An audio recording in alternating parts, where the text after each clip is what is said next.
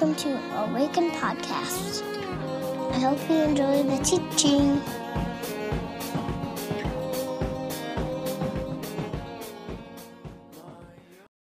The Christmas story according to the Gospel of Luke. In those days, Caesar Augustus issued a decree that a census should be taken of the entire Roman world. This was the first census that took place while Quirinius was governor of Syria, and everyone went to their own town to register. So Joseph also went up from the town of Nazareth in Galilee to Judea, to Bethlehem, the town of David, because he belonged to the house and the line of David. He went there to register with Mary, who was pledged to be married to him and was expecting a child. While they were there, the time came for the baby to be born, and she gave birth to her firstborn, a son. She wrapped him in cloths and placed him in a manger, because there was no guest room available for them. And there were shepherds living out in the fields nearby, keeping watch over their flocks at night. An angel of the Lord appeared to them, and the glory of the Lord shone around them, and they were terrified. But the angel said to them, Do not be afraid. I bring you good news that will cause great joy for all the people. Today, in the town of David, a Savior has been born to you. He is the Messiah, the Lord. This will be a sign to you. You will find a baby wrapped in cloths and lying in a manger. Suddenly, a great company of the heavenly host appeared with the angel, praising God and saying, Glory to God in the highest heaven, and on earth, peace to those whom his favor rests. When the angels had left them and gone into heaven, the shepherds said to one another, Let's go to Bethlehem and see this thing that has happened, which the Lord has told us about. So they hurried off and found Mary and Joseph and the baby who was lying in the manger.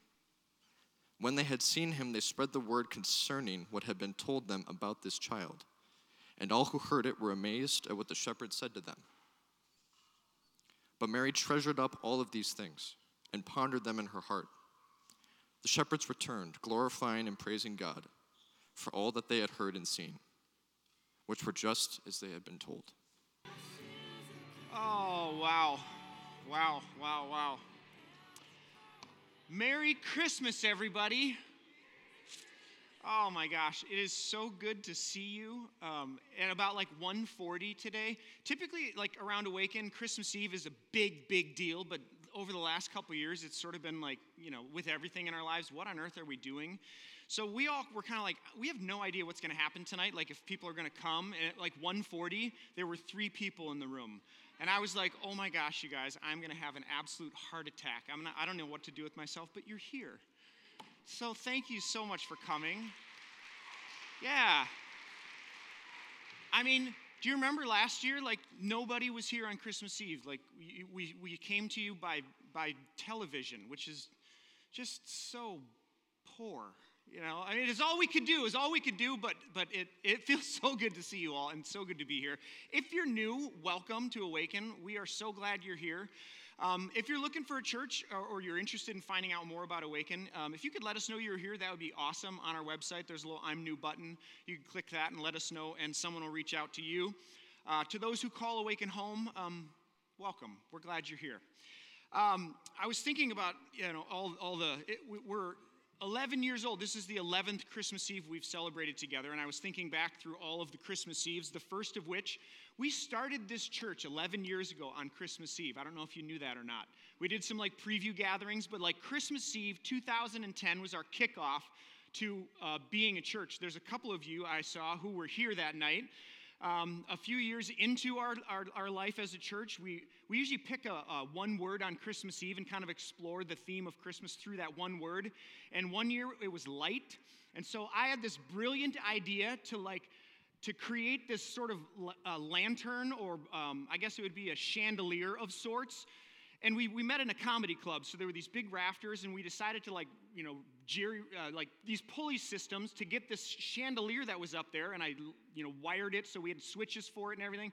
And throughout the sermon, this thing slowly, there was one guy, he, all he had to do the whole night was like slowly let this light come down. So it's the kind of thing that you didn't notice, but after a while, you're like, is that light moving? And it was moving, friends.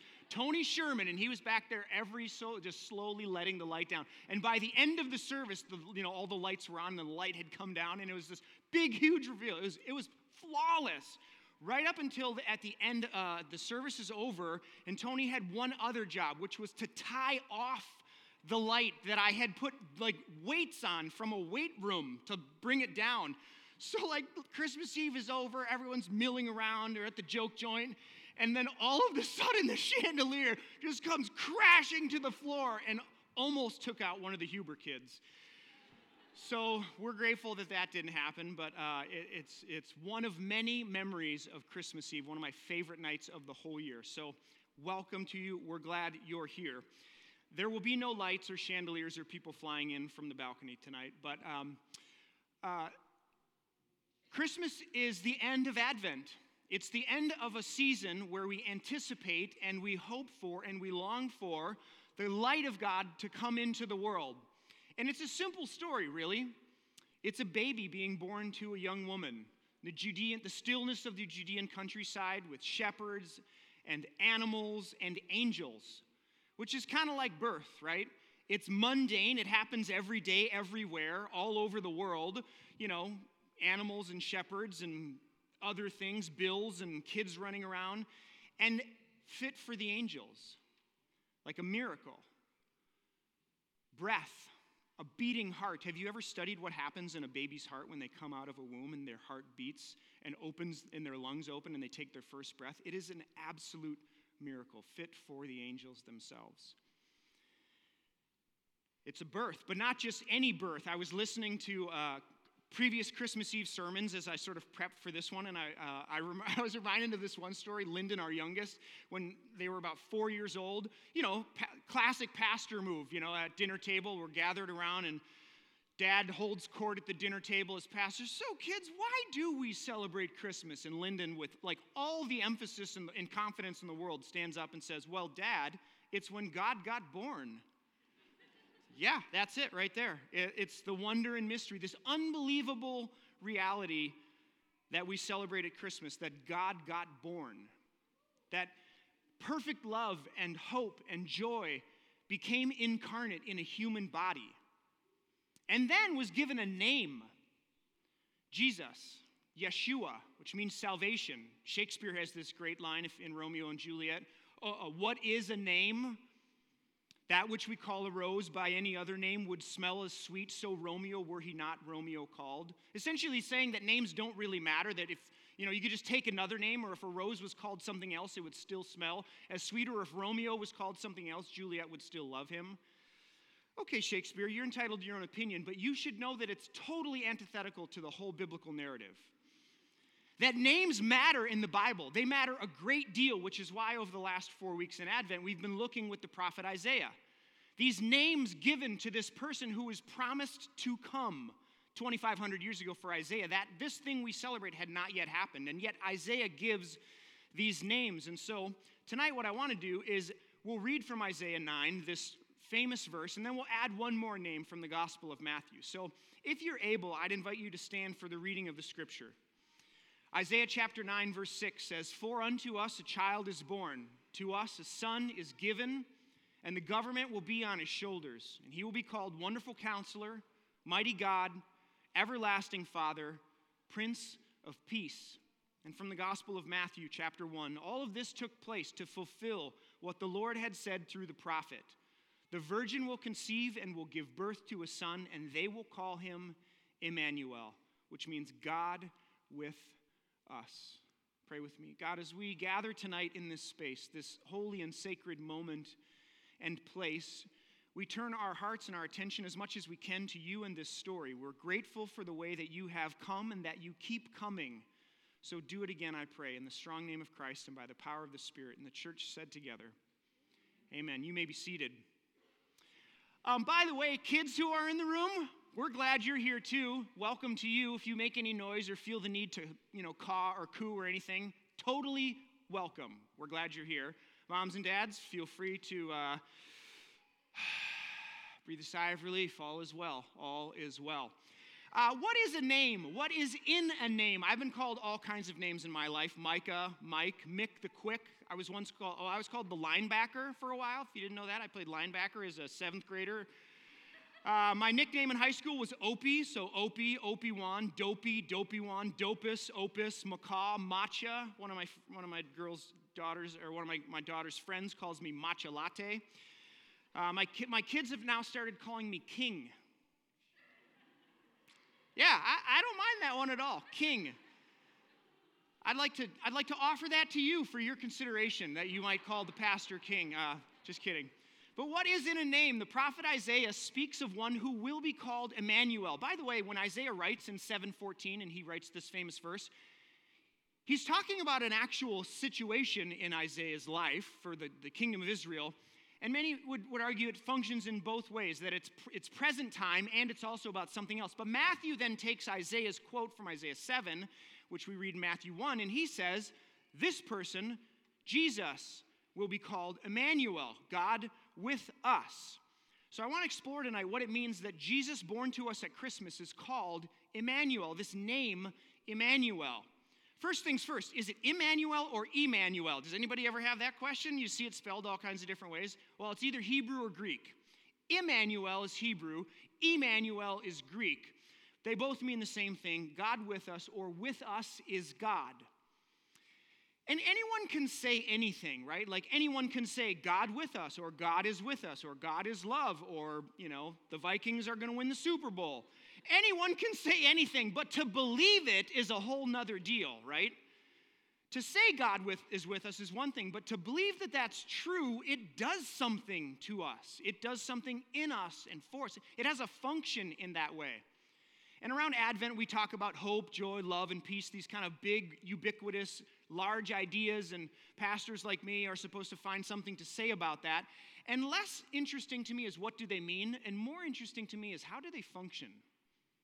What does it mean to believe that that's true? Emmanuel, God with us. So I have two things I want to draw our attention to tonight as we explore Emmanuel, God with us. And the first of which is this I want to suggest that Emmanuel affirms this world and the experience of it. Do you guys remember that old spiritual song, I'll Fly Away? I'll fly away, oh glory, I'll fly away. Remember that one? By and by, you know, I'll fly away. Uh, for most of my life as a Christian, as a young believer, I think, well, I, and, and, and I would argue many of us, were led to believe that the whole story of the Bible, the point of the story, or the trajectory of the story told in the Bible, is to get out of here. That we get to go somewhere else after we die, that I'll fly away. We get to go, you know, commonly to this place called heaven. But if you think about Christmas, it's headed in a different direction. It's not about escaping, it's not about going somewhere else. Emmanuel declares the opposite that God the divine, the creator, comes and dwells here. So the telos, the, the point, the trajectory of the Christmas story, it's not to go somewhere else, but rather that God, the divine, dwells with us. It's not to leave someday, but rather to come to the realization that this world and our everyday lives are dripping, are surrounded by the sacred presence of the divine. That there are little altars waiting to be for God, waiting to be experienced all around us every day. In the mundane, in the ordinary, in the everyday. And actually, I would argue this is the whole point of the biblical story. You guys remember the Princess Bride? You told me to go back to the beginning, so this is the beginning. That's where I am.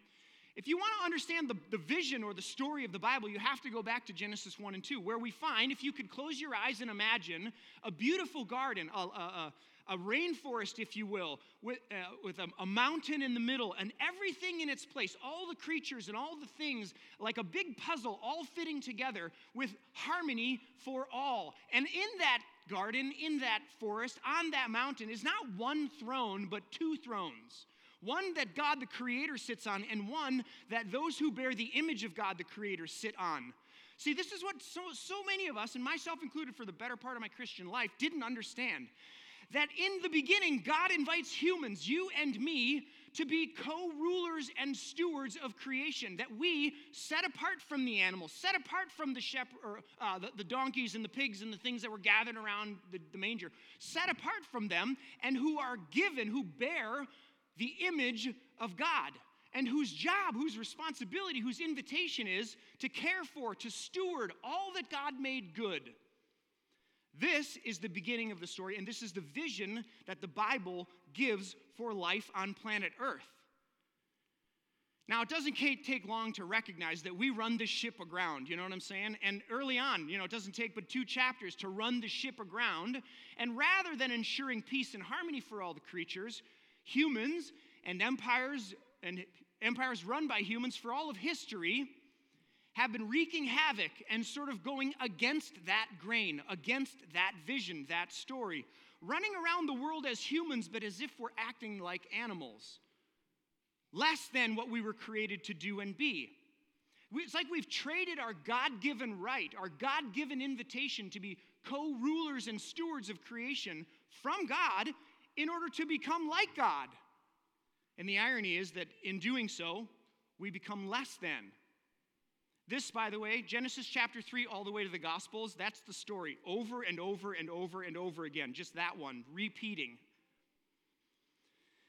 And what happens at Christmas, friends, stick with me, it's not an evacuation plan, but rather Emmanuel, God with us, as one of us, showing us the way back to where we've come from. Emmanuel affirms this life and the experiences in it. Christmas affirms this world as God's dwelling place.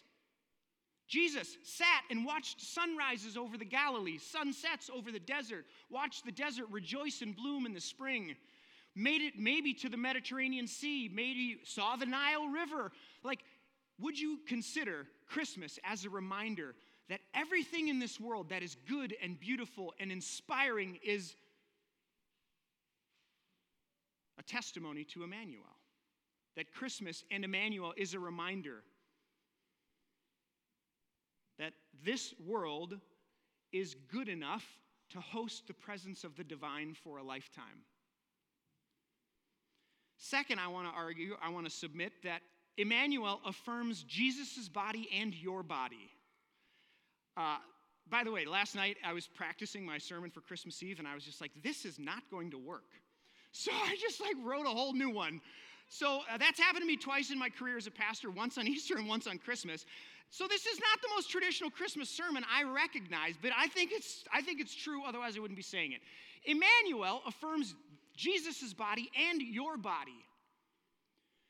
I don't know what kind of religion or religious experience you grew up in, or if you grew up around Christianity, but this is not an, a, a common message in Christianity that God affirms this body. In fact, I was told the opposite that I should be afraid of this body, especially if I listen to what it's telling me.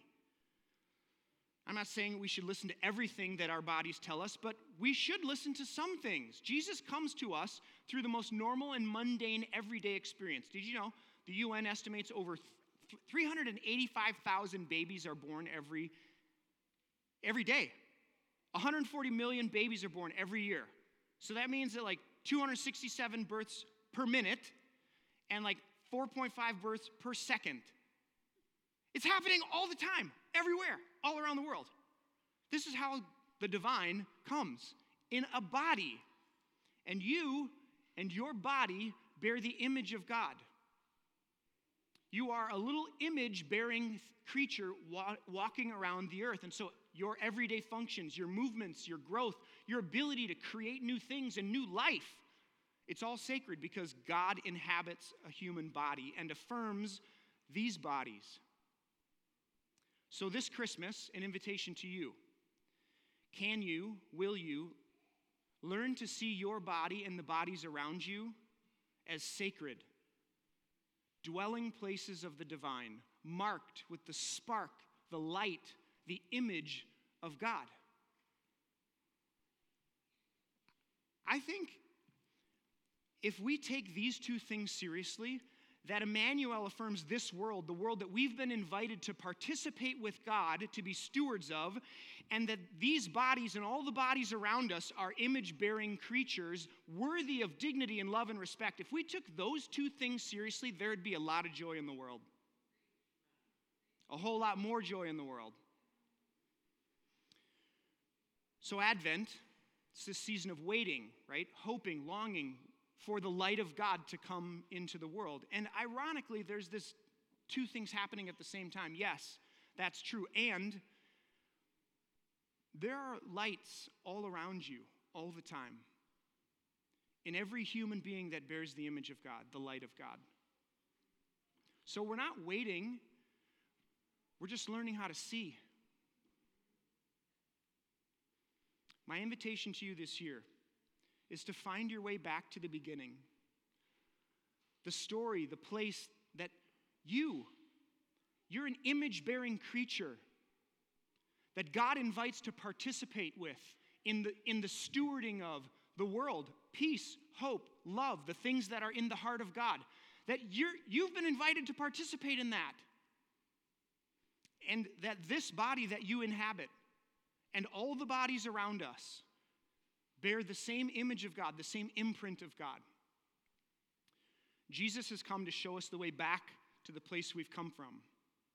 He's invited us to be outposts of the divine presence in the world. Did you know in the Roman Empire, when the emperor wanted the people of the empire to know what they looked like, to know who they were. They would carve images like statues of themselves and they would send them all over the Roman Empire so that in the, in the furthest outposts of the kingdom of the empire, the presence of, the image of, the icon of, the idol of the emperor was there.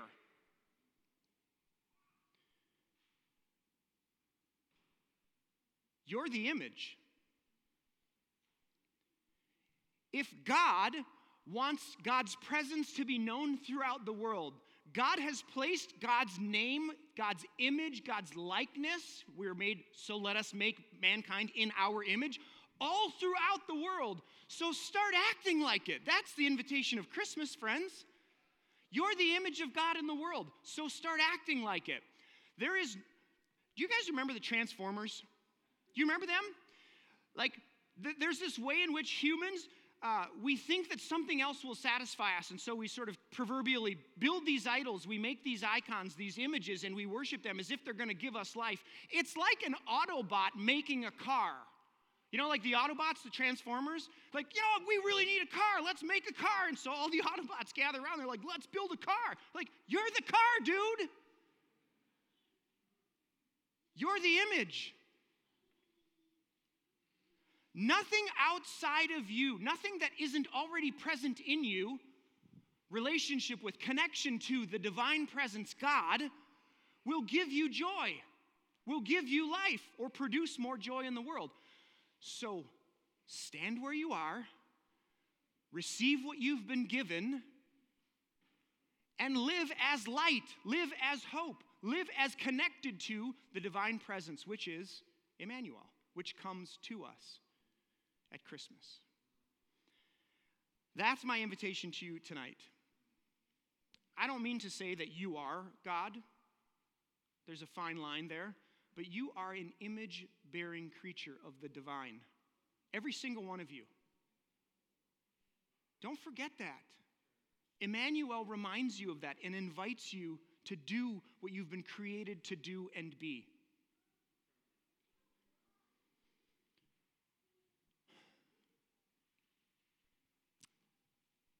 I have nothing more to say to you on Christmas Eve. I think that's pretty good news. And I hope it brings hope and joy and peace and love and Emmanuel to you. I'm going to close with uh, this poem. It's called How the Light Comes. I'll invite Mel and Mike and the band uh, to come on up. And they're going to lead us in a song that has kind of become a tradition at Awaken. In some ways, it's a song we've closed our Christmas Eve gathering with many times right before Silent Night. Don't, don't, we're going to do that. Why do we have these candles for, Micah? Before we sing Silent Night, they're going to lead us in a song called um, May You Find the Light. And as a staff who like thinks about Christmas Eve and prepares this time and space months in advance, this song is our prayer in many ways. Um, it's our hope for you as you come into this space tonight and as you leave this space tonight. So I'd invite you just in the next few moments, um, if you would, maybe even close your eyes, Kids, if you're in the room, if you can close your eyes and try to imagine what I'm saying, try to imagine what I'm what you hear. This is called How the Light Comes. I cannot tell you how the light comes. What I know is that it is more ancient than imagining, that it travels across an astounding expanse to reach us, that it loves searching out what is hidden, what is lost, what is forgotten, or in peril or in pain, that it has a fondness for the body for finding its way toward flesh, for tracing the edges of form, for shining forth through the eye, the hand, the heart. I cannot tell you how the light comes, but that it does, that it will, that it works its way into the deepest dark that enfolds you, though it may seem long ages in coming or arrive in a shape you did not foresee. And so may we this day turn ourselves towards it. May we lift our faces to let it find us. May we bend our bodies to follow the arc it makes. May we open and open more and open still to the blessed light that comes. Friends, would you stand for a closing benediction?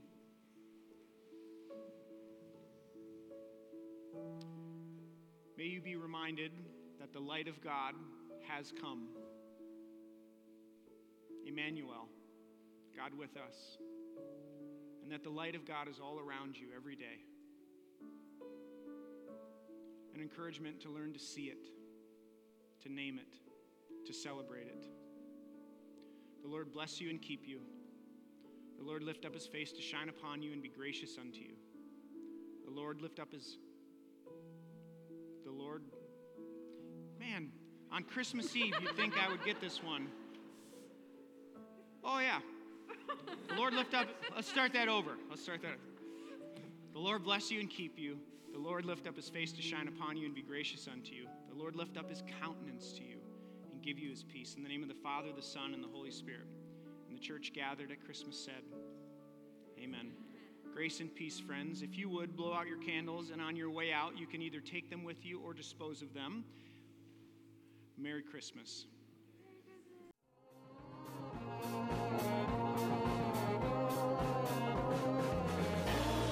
Find us online at www.awakencommunity.com or on Facebook at www.facebook.com backslash awaken community.